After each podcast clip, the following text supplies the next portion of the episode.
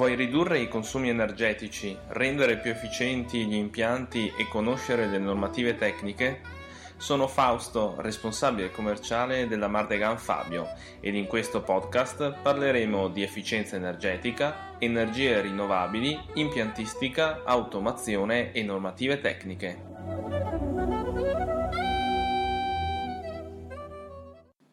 Ciao e benvenuto in questa nuova puntata del podcast della Mardegan Fabio. Io mi chiamo Fausto e sono il commerciale della ditta Mardegan Fabio. Oggi parleremo dello spurgo, in particolare per i generatori di vapore. I generatori di vapore hanno l'esigenza di eseguire degli spurghi di fondo e di superficie per mantenere i parametri dell'acqua dentro i parametri. Per questo si eseguono degli spurghi, cioè degli scarichi con generatore generalmente in pressione per fare in modo che le sostanze come i sali minerali o anche il ferro vengano scaricati.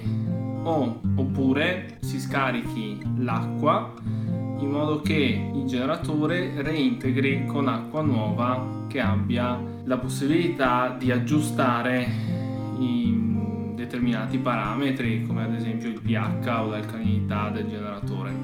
Come dicevo parlavo oggi di spurghi perché ci sono più tipi di spurghi. Il primo, il più semplice, è lo spurgo manuale, cioè quando l'operatore caldaista esegue lo spurgo azi- aprendo, azionando la valvola per un tot di secondi almeno una volta al giorno e verificando in continuo durante lo spurgo le caratteristiche dell'acqua. Questo tipo di spurgo è indicato per eh, quelle aziende che hanno poco vapore a perdere, come stirerie e confezionamento.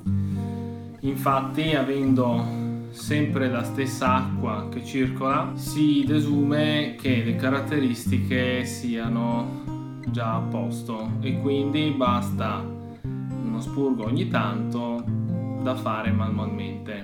Bisogna però stare attenti perché eseguendo uno spurgo così di rado, per esempio la vasca di alimento del generatore può avere un galleggiante che si blocca. E quindi non stando sempre attenti a com'è la situazione dell'acqua, cioè quanto sta consumando l'addolcitore e così via, può sfuggirmi questo problema e arrivarmi delle bollette d'acqua salate. Il secondo tipo di spurgo è quello a tempo, il più diffuso.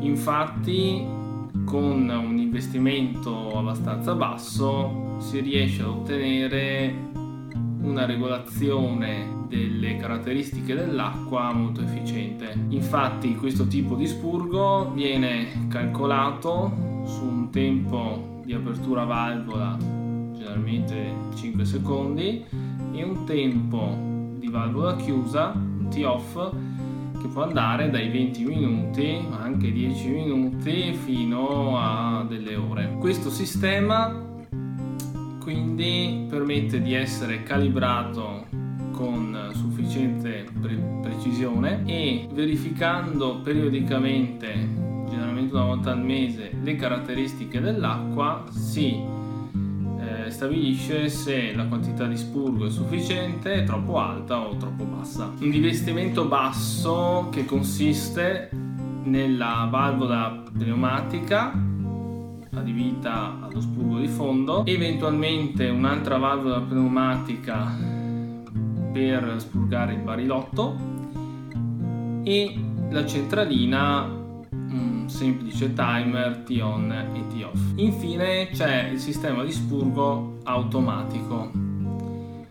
Questo sistema più complesso e più costoso permette di misurare in modo continuativo una caratteristica dell'acqua del generatore, cioè la conducibilità.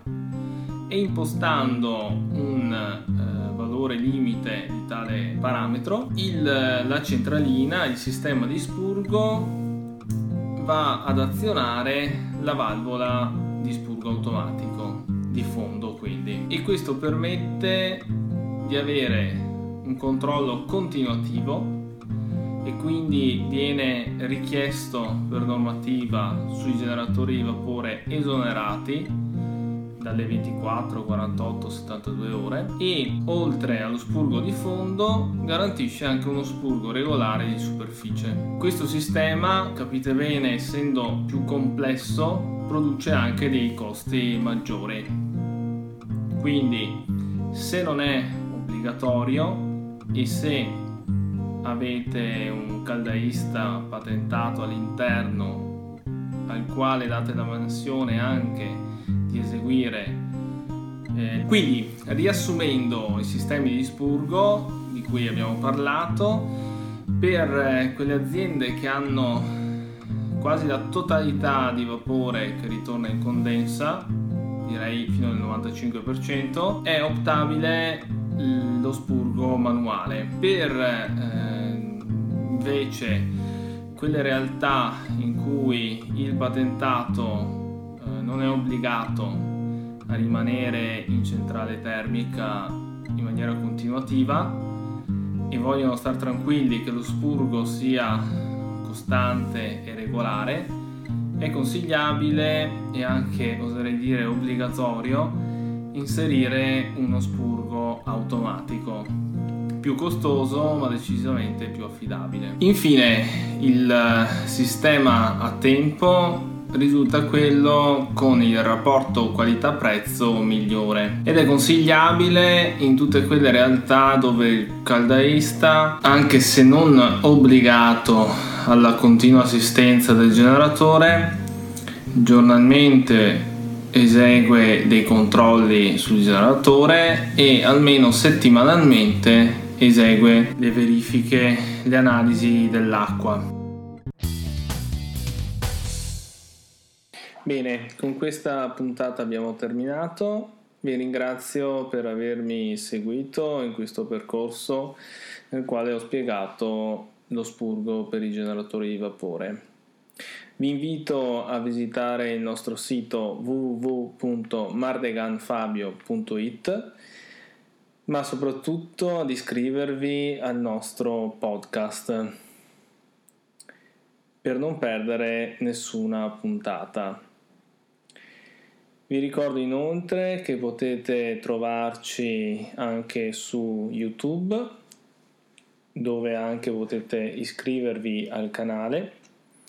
Inoltre cercandoci su Facebook e anche su LinkedIn.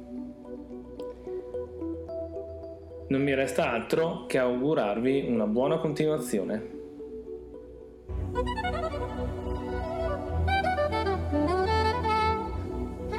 Vuoi ridurre i consumi energetici, rendere più efficienti gli impianti e conoscere le normative tecniche?